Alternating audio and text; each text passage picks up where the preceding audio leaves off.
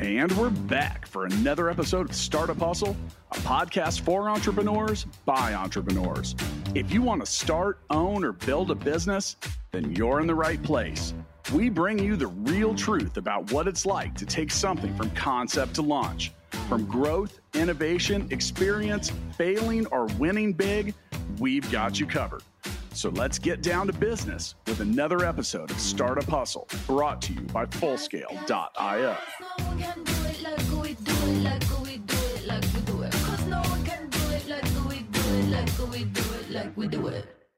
And we're back. Another episode of Startup Hustle. Matt DeCoursey here to have another conversation I'm hoping helps your business grow. Automation. We've all heard about it. But what is it? Is it robots? Is it AI? Is it machine learning? Is it software that does repetitive tasks? Hmm, might be all of them. That's what we're going to talk about today. And before we get too far into that, I want to let you know that today's episode of Startup Hustle is brought to you by Fullscale.io, helping you build a software team quickly and affordably. Uh, I mentioned automation, and we are in an era of automation, much like the title of this episode in order to get into what that is and how a lot of people are doing it on a lot of different levels. I've got with me today Ari Raivetz. Ari's the CEO of Transcend Software. Welcome to Startup Hustle, Ari. Thank you very much. It's great to be here. Look forward to the talk today. And I and I, I, I am looking forward to it as well. I love automation, but before we get started in that, can, let's get a little bit more about you and your backstory. Sure. So um, I uh, went to GW for undergrad and spent my my years after college trying to do startups in the technology space. Um, you know, a lot of it probably builds on automation. My my first startup was trying to help uh, small retailers in college towns put their products online and sell on the internet. And uh, as my career evolved, I went on to uh, to business school, and after business school, I had to pay back my loans from business school. So I did the obligatory uh, work on Wall Street. Worked for uh, Bank of America Securities as an equity analyst, covering all the oil and gas companies, uh, oil refiners, pretty much anyone who polluted the environment. That was my uh, my coverage universe. um, so after a couple years and after my loans were paid back, I uh, I went to go work to repay my debt to the environment, um, and I worked uh, in the clean tech private equity fund, um, and I got really interested in the water sector. And one of the investments at the fund I did was in a company called Organica Water, which is a wastewater technology company and uh, ended up leaving the private equity fund and going to be the CEO of Organica. And inside of Organica, we built this software tool that is Transcend software today. Uh, so that's kind of just the high level on uh, on how I got here today. So we're going to talk about automation in an era of automation, and I want to you know get get into that and the the who, what, where, when, how, why. But can you give us a couple more uh, tidbits about Transcend and the kind of automation that you do? And, and by the way, if you want to learn more about Ari's company, click the link in the show notes. You can go to transcendh2o.com. Sure. So uh, we have a software tool that automates the preliminary engineering of any kind of vertical asset. Uh, it started inside that wastewater technology company I mentioned, Organica Water. And the, the problem was we were this little startup that was trying to compete with massive companies that had armies of engineers. And we were spending hundreds of hours doing preliminary engineering. Uh, and I had throughout my career a lot of experience with automation. And so I was this guy who was not from the water industry coming in to run this company. And the first thing I, I thought was, why are we spending, you know, hundreds and ultimately thousands of hours doing these preliminary designs when ultimately our clients aren't getting to specify what they want and we have to go back and iterate and iterate again? And can we automate this? Uh, so we we went out and hired software developers that were also engineers and subject matter experts and we built a tool that automates preliminary engineering of a wastewater treatment plant.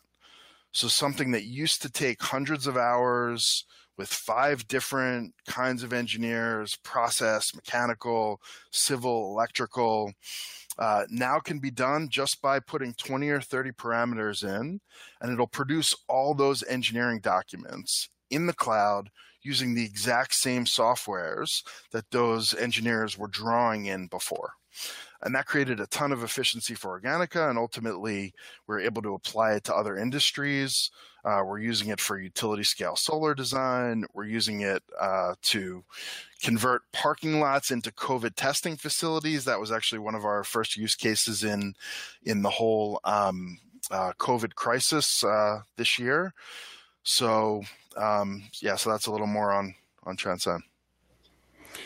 So automation's everywhere, and you know whether you realize it or not. I mean, everything's automated from the Amazon package that you ordered. That I mean, that's incredibly automated from their uh, fulfillment centers to you know just simple software. What and you know, like I said, in this era of automation, I think it's first important to understand why. Now, with what you just described, the why is okay. Look automation has to help you sell more or spend less. And that's just a simple, you know, now, now, Ari, you went to, you have an MBA from Yale. Can you confirm that I am correct on what you need? preferably, you want both of those things to occur, but let's just, let's make sure that the guy with the, the credentials uh, will agree with us on that because aren't those the basic tenets of automation? Sell more or spend less? Absolutely.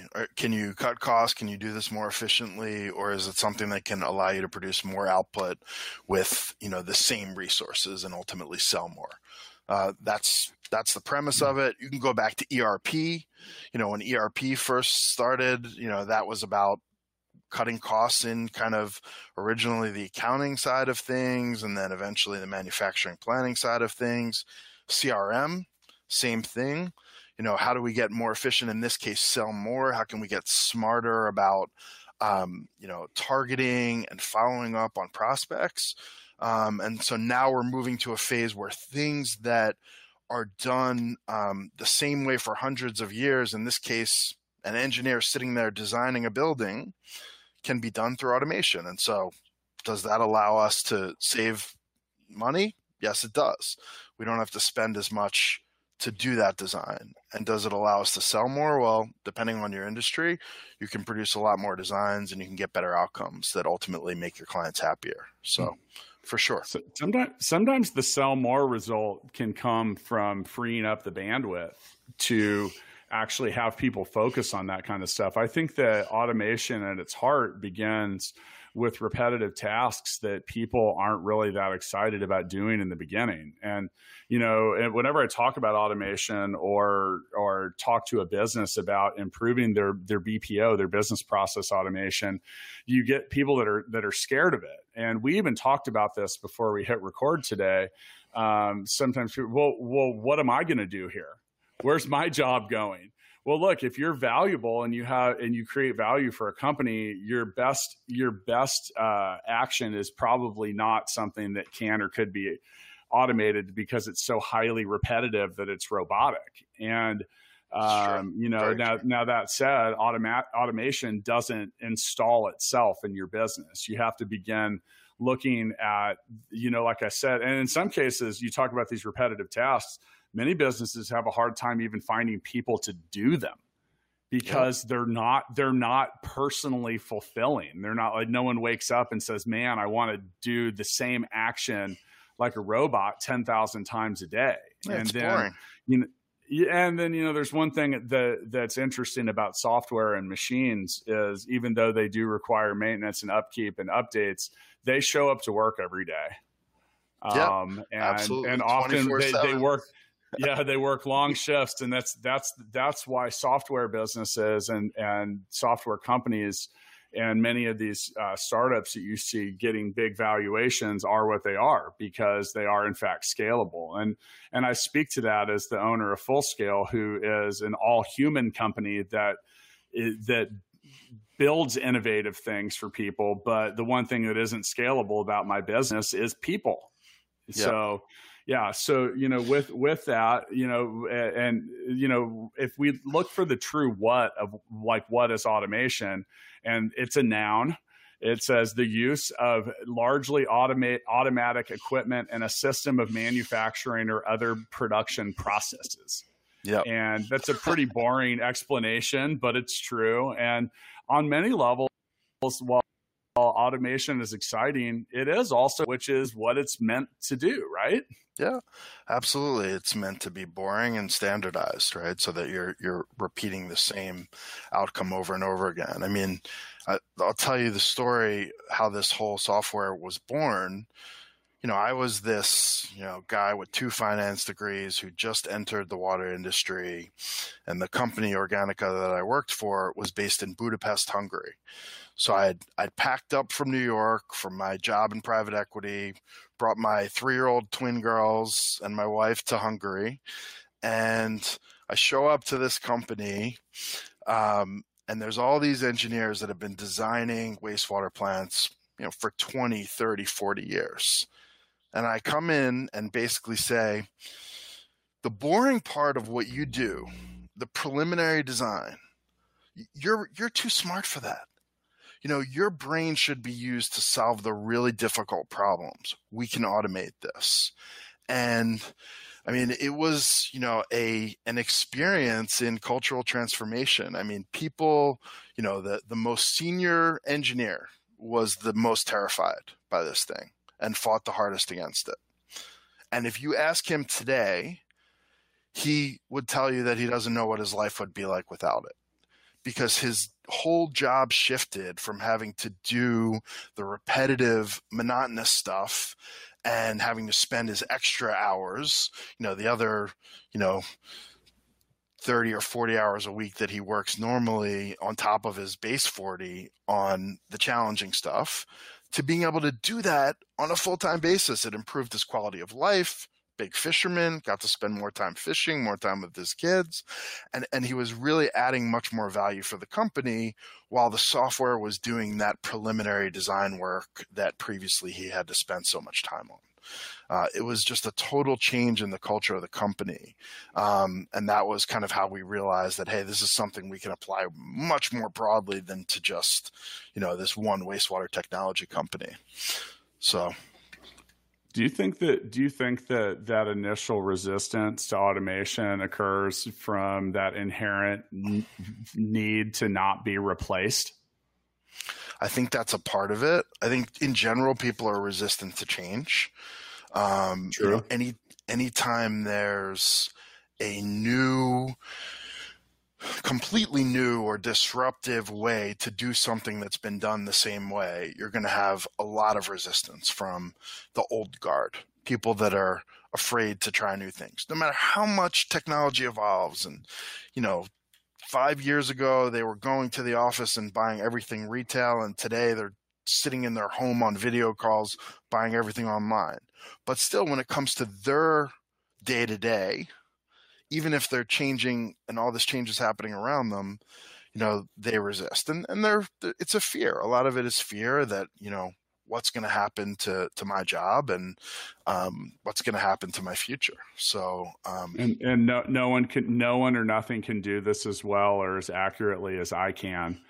Um, uh, exactly. So I've run into the exact same things, and I think we should talk about that for a second because at your business or your startup, in my opinion, the uh, w- the what's going to determine your success or failure and the speed at which you do you get to either is your ability to find efficiency or in in the failure case to not find efficiency. Um, there's yep. so many different things, you know, and we're, we really are in this golden era of automation. There are so many different things, but but as a leader or someone that's coming in, so if you if your if your product or uh, uh, creates automation and you need to sell that to clients or users um, the way that you approach that and you, the way you you help the leaders of that organization you're helping get that installed is in many ways through uh, you know that helpful understanding of, of how they sell it to their own team and Yeah. say, hey, look, you're valuable. You're, in fact, you're so valuable. I don't want you doing this because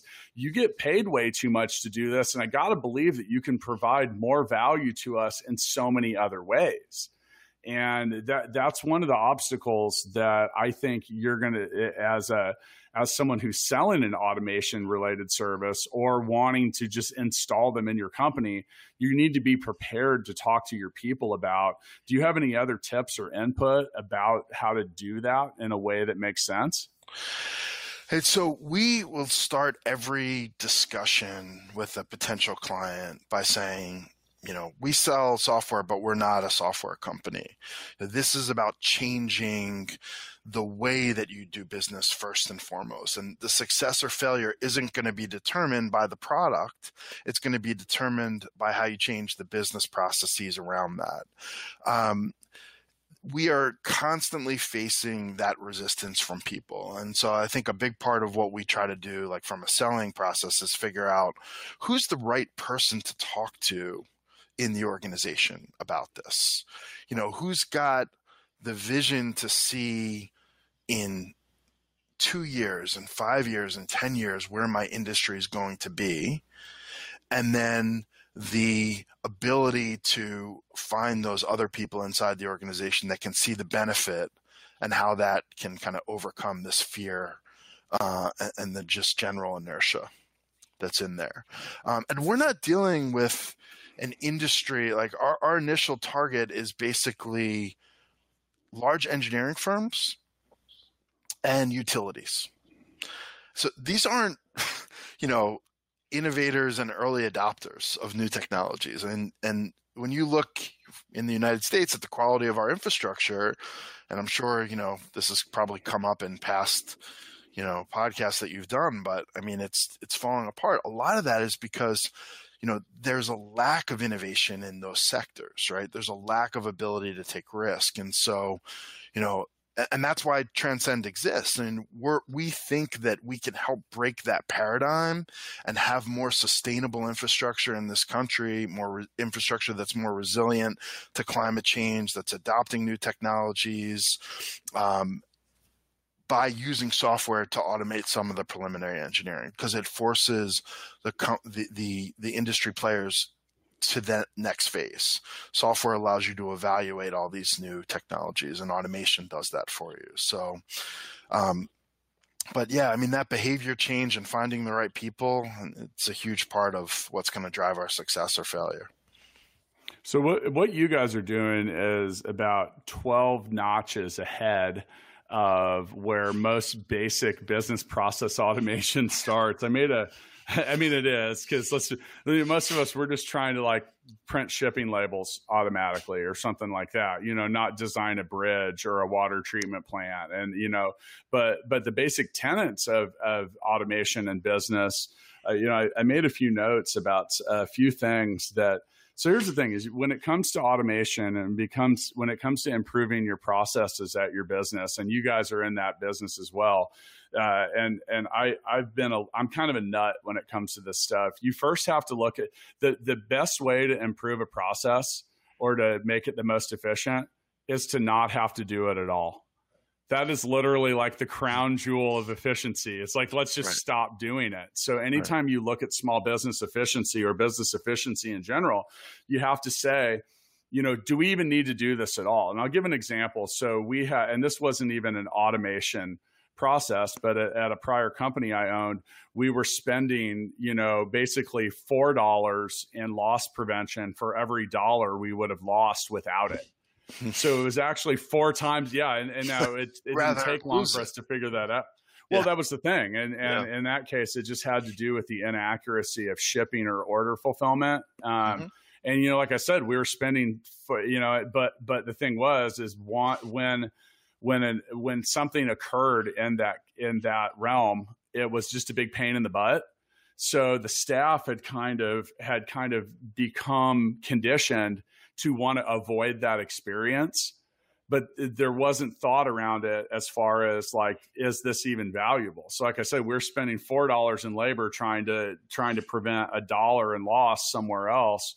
So you just stop doing it and you accept that there is a level of failure that exists. Like nobody's perfect. Nothing's right. perfect. Things happen you know? Something falls off the truck and breaks occasionally. Like can't do a whole lot about that so you got to first start looking at, at like you know do we even need to do this at all the next thing you have to look at and this is this is where people fail when, in my opinion when it comes to automation is well it's easier for me to just do that because it only takes a minute yeah and the thing is is it, it, it if you hear it only takes a minute it only takes a minute. Those, those are those are famous last words of the yeah. inefficient.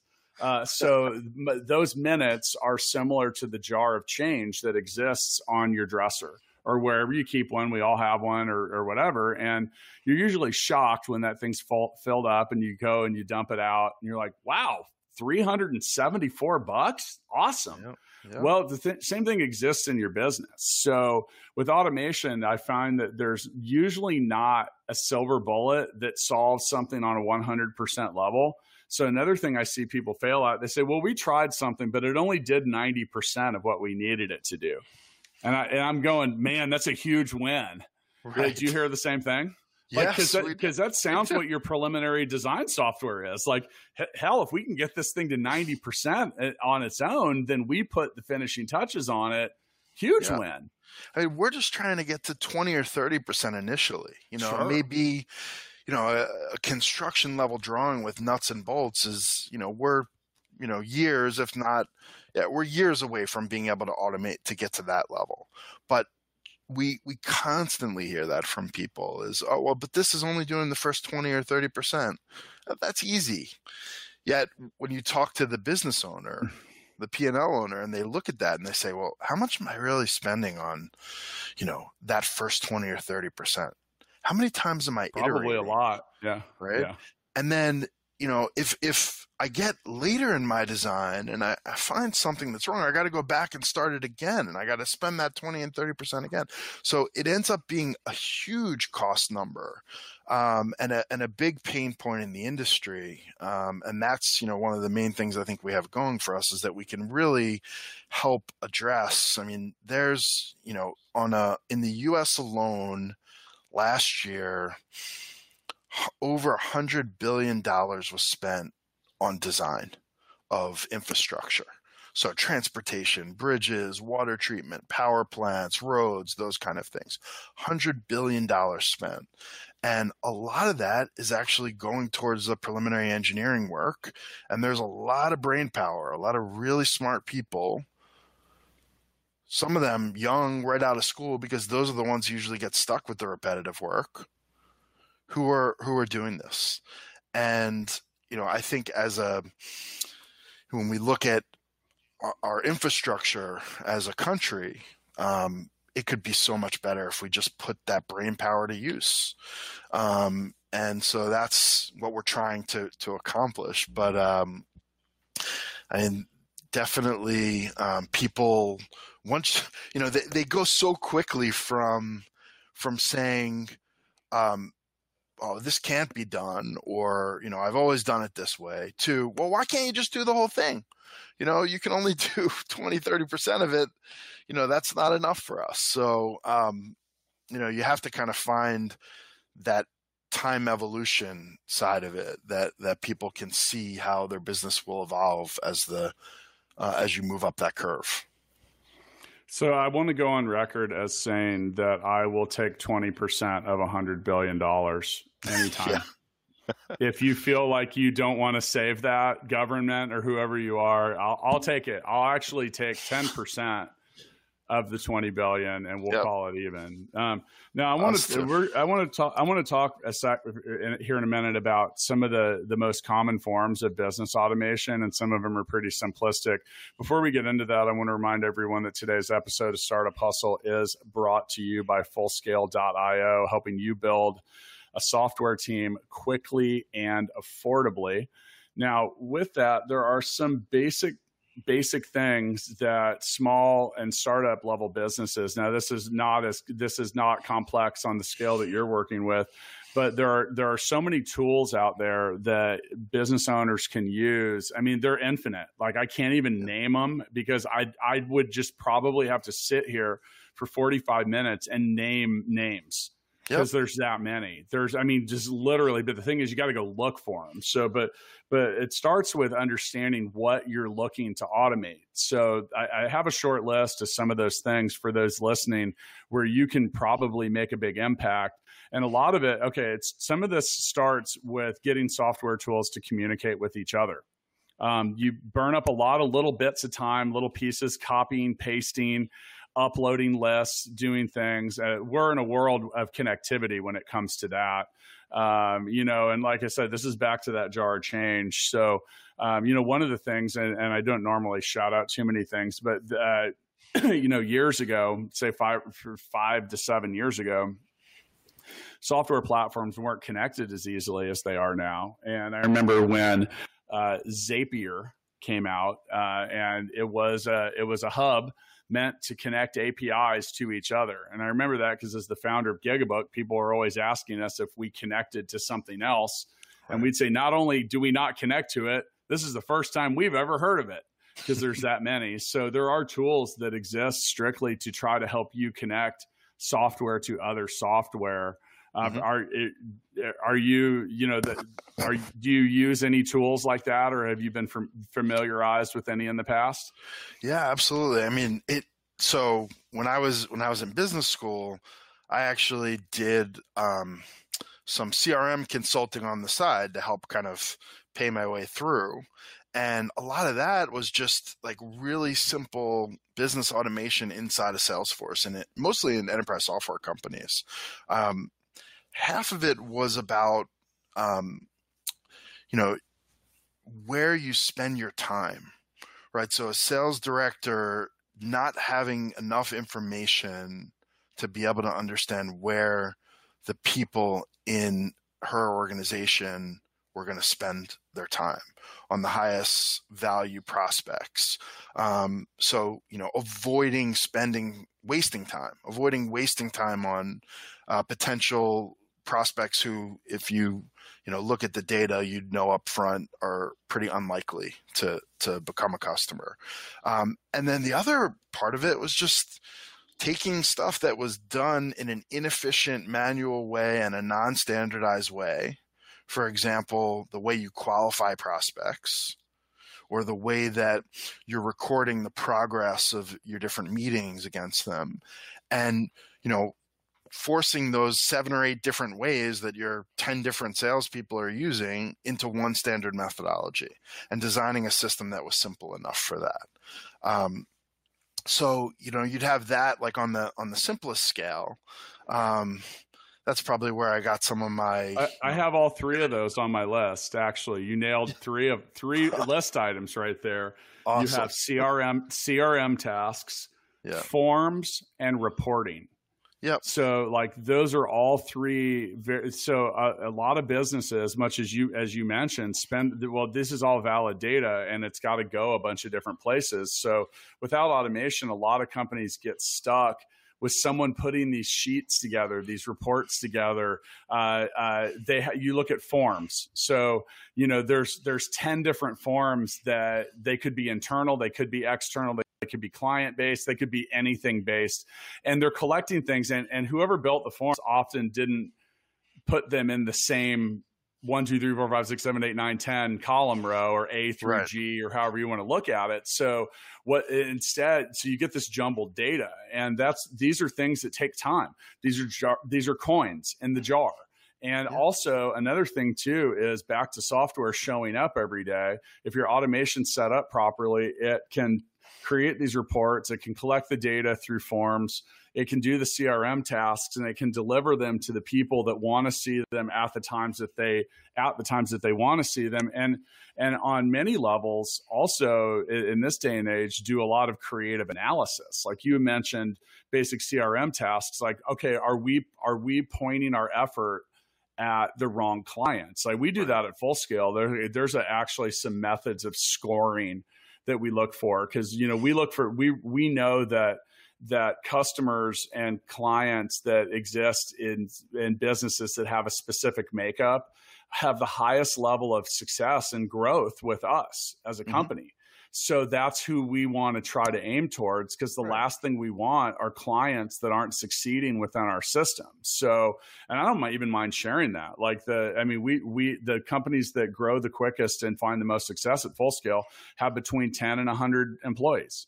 Yeah. You know, like it's that's that's the very first place to start. And some of that right. is on a form somewhere that collected data or a lead or I don't know, it did a bunch of different stuff. And right. and you know, a lot of people collect data and get lists and stuff like that. And those come in a completely different format. So how do you begin to to analyze that stuff? Yeah and then like as far as the apis and connecting with different softwares and that's actually a lot of what transcend does um, so, you know, if you look at like how a wastewater plant is designed today, you have a process engineer using a simulation software and probably between one and 10 different Excel mathematical calculation tools and calculators.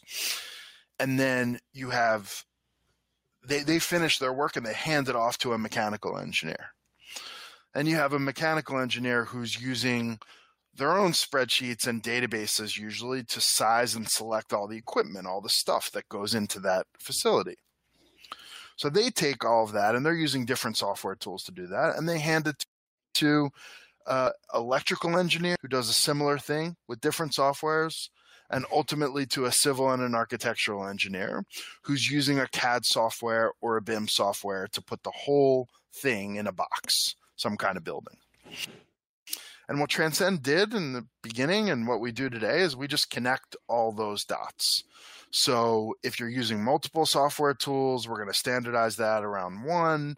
If it's, you know, a simple calculation methodology, it'll just go into code. If it's a simulation software that's specific to an industry or a CAD or a BIM software, we'll generate the parametric data set that can then be used by those software tools for later detailing.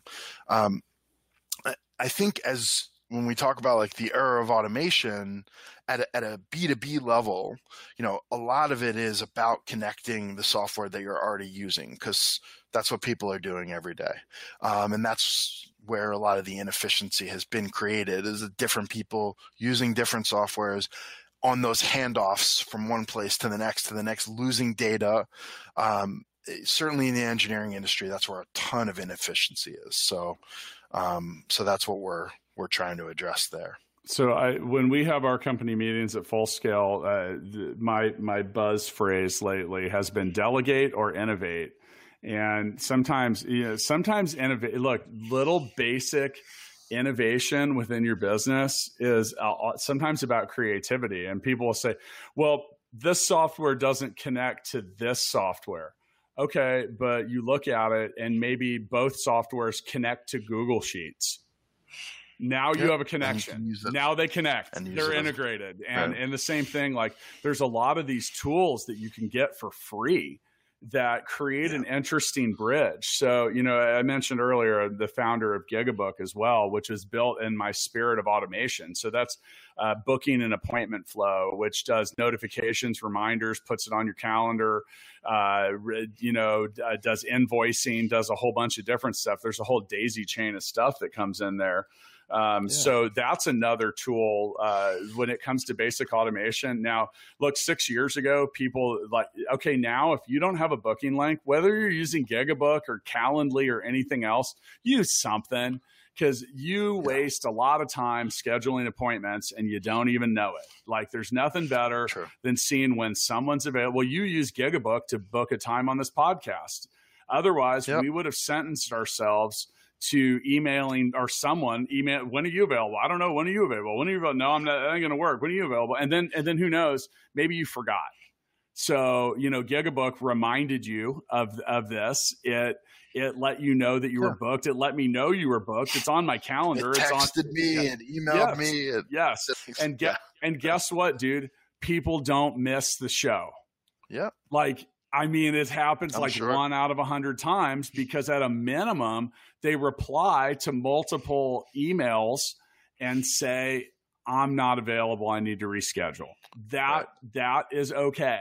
But yeah. it's just the blank screen when we're waiting in the studio. So, and yeah. speaking of which, you know, we are we are on this episode. We're using our beautiful new virtual studio. That now I didn't I didn't I didn't put Ari in front of a true live stream today but you can check this out on video and you can confirm that my face is made for radio um, by watching us on video. So we are going to be live streaming all of our episodes very soon. Okay, so um, now and not everybody, not go ahead. I was just going to say, just to build on that. So at, at Transcend, um, and really at all the companies I've done over the years, I mean, we're constantly looking for new tools like this. So, like, I'll give you an example and uh, you know just we use a software called better proposals.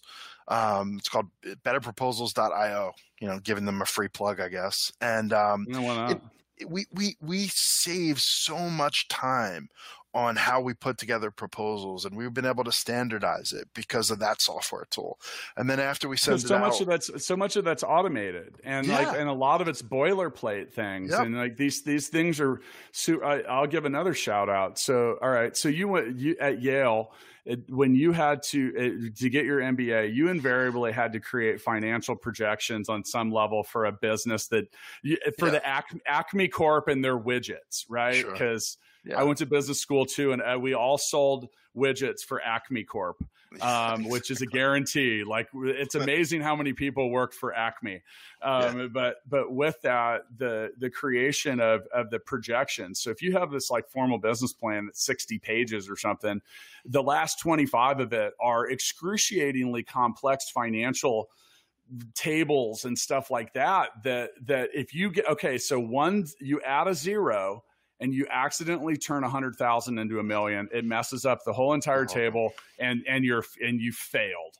Uh, so you know i use liveplan.com hmm. which is like 20 bucks a month and it's like i don't even care about the first half of the business plan builder i use it for those tables that that builds because it walks and it does a whole lot of different stuff that like okay i when i was in school i had to take a whole i had a whole class that was a whole semester that was about doing nothing other than what I described that for a mere 20 bucks a month, sure. you can operate on the level of an MBA.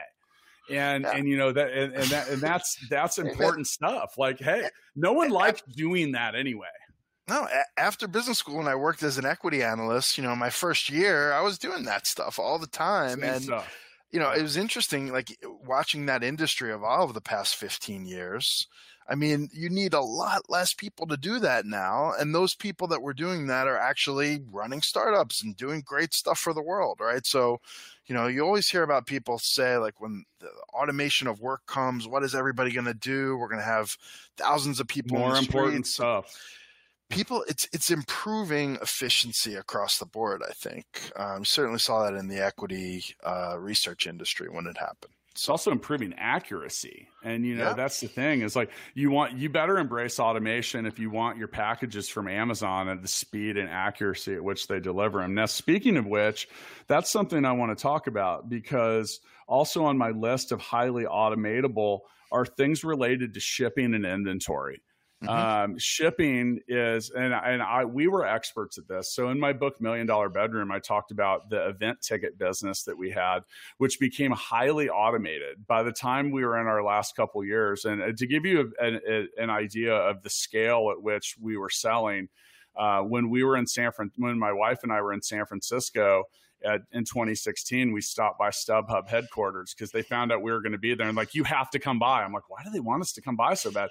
We didn't even know it. We had been in the top 20 of their concert ticket sellers for four straight years. Wow. So of course they wanted it. They were like, yeah, this is a big client. I was like, whoa, I didn't even know that. Hmm. but we would we got to that level by the efficiency that we created. So we had built an automated stuff that that helped uh, helped us create purchase orders. It helped us create invoices, and more importantly, it helped us automatically create and print out the shipping labels. So we are at the we are at the point where we were sending out a couple hundred packages a day, and we are and my wife did that. She was the one that did that oh because we had set up the automation in a way that it printed the tickets. Now it sucked because we had to print electronic tickets a lot, Right. but they, they wanted the shipping. That's just the way they did it. But it would just it just became like a, a an envelope checking and stuffing kind of thing. So we could blaze right through it, but you know, have that automation not existed, and we had to stop and give attention to every single order and every single shipping label that went with that. That would have been. There's no way we would have kept up. We would have been like that episode of I Love Lucy where she works at the candy factory, and it just starts coming faster and faster and faster. Next thing you know, it's piling up, and the line stops. Now, Yeah. I, I want to bring that up as well because if you're trying to figure out where to find efficiency or the problems to solve at your business, all you have to do is follow follow anything around and see where things stop or slow down. Yeah. That's a very that's a very basic tenet of increasing efficiency at your small business. So if packages are piling up like at your in your fulfillment area or wherever you're doing if you ship stuff that's one thing. Wherever wherever things seem to stop stall or slow down uh, and, and a lot of that uh, also invoicing and payment. Um, so when it comes to ba- to accounting payroll things like that these are things so you know a lot of people uh, have said well i don't i want to do payroll in house why why? Yeah. Like, I mean, we for a couple hundred bucks a month Paychex or someone like that, or, Yep. or ADP or whoever, Gusto or whoever you want, they'll do it for you. And these are Yeah. things that if you're trying to do in house, you're you're paying significantly higher amounts than what you could for someone else that'll automate it. But you can also the same thing with invoicing. You know, Yeah. like most of the time, there's something that connects in and out of your invoicing, whatever your accounting software is, and tries to find that efficiency. And and a lot of the people that are doing that, small business owners, sometimes it's just like one or two people. That's their time that they're spending on that, right? I mean, that's such a waste. Like if you could people I think always underestimate the value of their time. And if True. they could spend those, you know, pennies in the jar on other stuff, how much growth could their business have that they were missing out on? How many new opportunities could they could they have for their their company? So you know that's i think where a lot of the value comes from is just that freed up time um especially for some of, know, some of it's a better just a, a happier some of it's just a happier more like a self-fulfilled type employee. Because like i said is people inherently don't wake up wanting to do robotically uh, repetitive tasks. All right so i got another one on here that is really starting to evolve from the, the process automation standpoint and that's email and support. And you're seeing a lot so the chat bot and a lot of different things so different types of ai and machine learning are popping up all over the place. So here's if you have a client or a user that is wanting an answer um, and uh, there are certain there are certain keywords patterns or things that they're asking for that the, certain types of chatbots and automation can give that person an answer or like look that they, but but they want our personal interaction no they don't they want an answer they Yep. want an answer and they want to be led to something that tells them either how to do it what to do with it or any of that and true. this is this is the, these you know email and especially like the support and different types of chat that that exist are are meant to be programmable on any level and so you you look at well so we use these like we use a platform called intercom which pretty, you see everywhere now and Sure. if a if it's a live support and, and here's the thing is the bot will attempt to answer it, it'll if someone says i need help setting up invoices. Well we've programmed it to to in you know recognize invoice or invoices or iterations of that and it just automatically replies are you looking for help setting up invoices?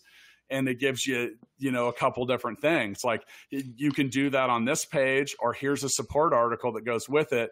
Uh, if this didn't answer your question click here it's amazing and, dude, well, it is because Yeah. the thing is, is that is is that prevent is that usually gets that person right on top of an answer. It does it in a hurry, and it and it lets our people stay working on other stuff that isn't stopping and answering, you know, things like that. It's not that we don't want to do it. It's just it's a better, smarter way to do that. So yeah, I mean that that's a be- I love the AI and machine learning side of things when it comes to that. You're probably talking to a robot online most of the time and don't know it.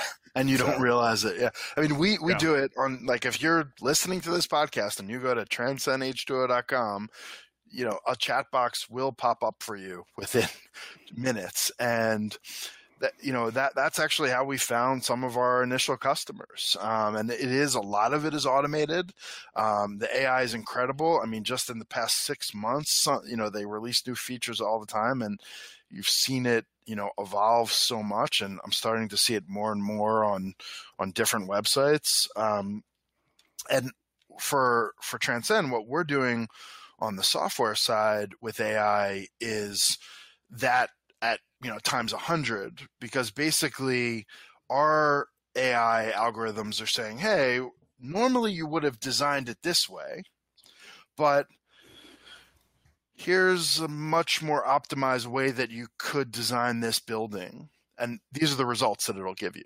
It'll give you less energy consumption, less carbon emissions, lower capital costs for that building. Um, and we're using evolutionary algorithms for that in the design. So, whereas the engineer sitting there today using their brain when they're doing the preliminary design, typing the calculations in, these algorithms are constantly learning for us, and the more designs we're doing, the more optimized the outcomes are going to be. Um, so it can help at a large scale as well. You know, when you think about how you know a, a power plant is designed, for example.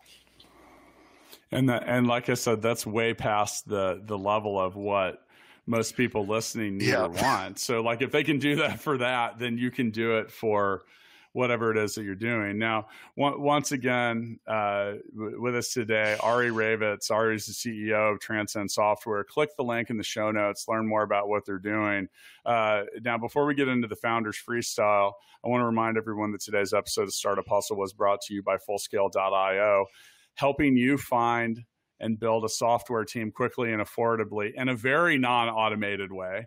Uh, actually, that's not true. We actually do some some certain things. We uh, uh, when we have new clients, we have built our own management portal for Fullscale, and we ask specific questions on the way in. I'm a big nut about onboarding, so uh, we ask a few specific yeah. questions on the way in, and that way, when users get in their client portal, they can already see recommendations related related to which uh, available resources we have that might fit their needs. Now, that's not high uh, levels of automation, but it doesn't hurt. So, uh, as promised, we end episodes of Startup Hustle with the Founders Freestyle. And I am going to hand you the mic here in a second because I would like to hear if you have any input, information, or comments that you would like to make related to today's episode that we might not have hit on or that you found to be highly important?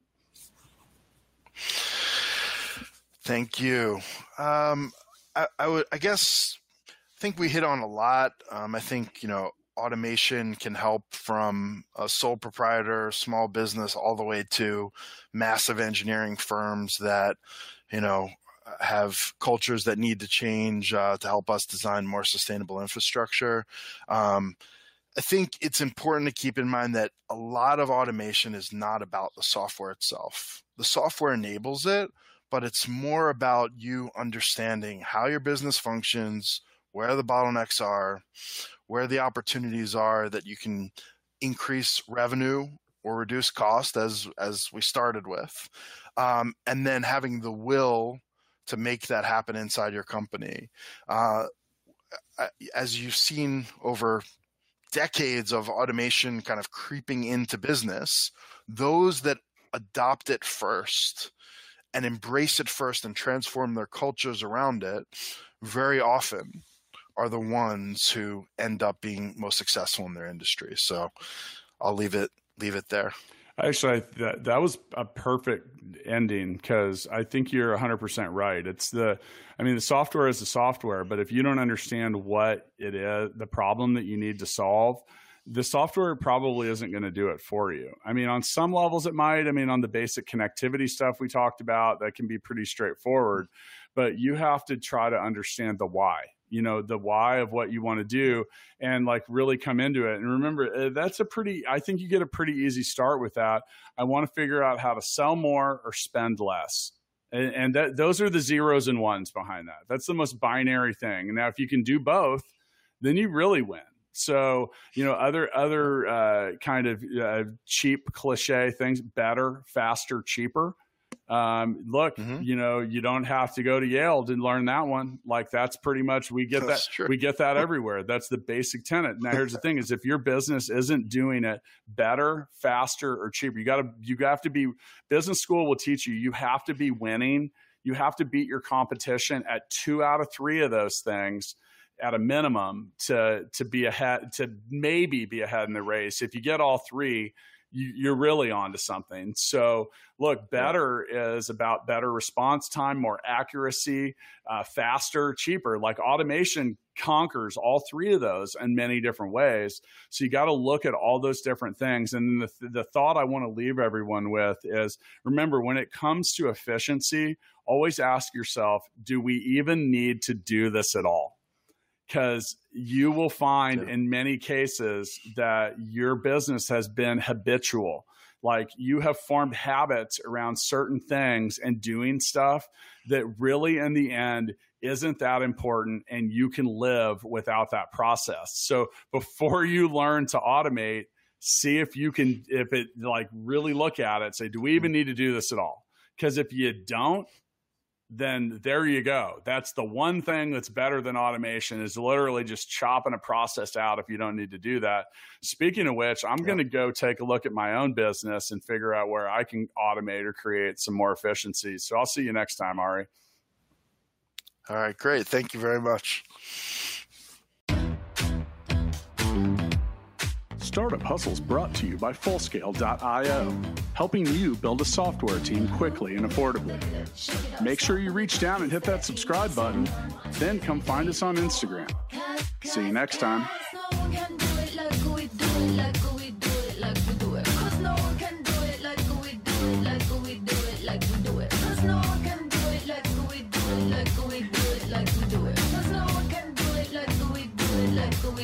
like we do it.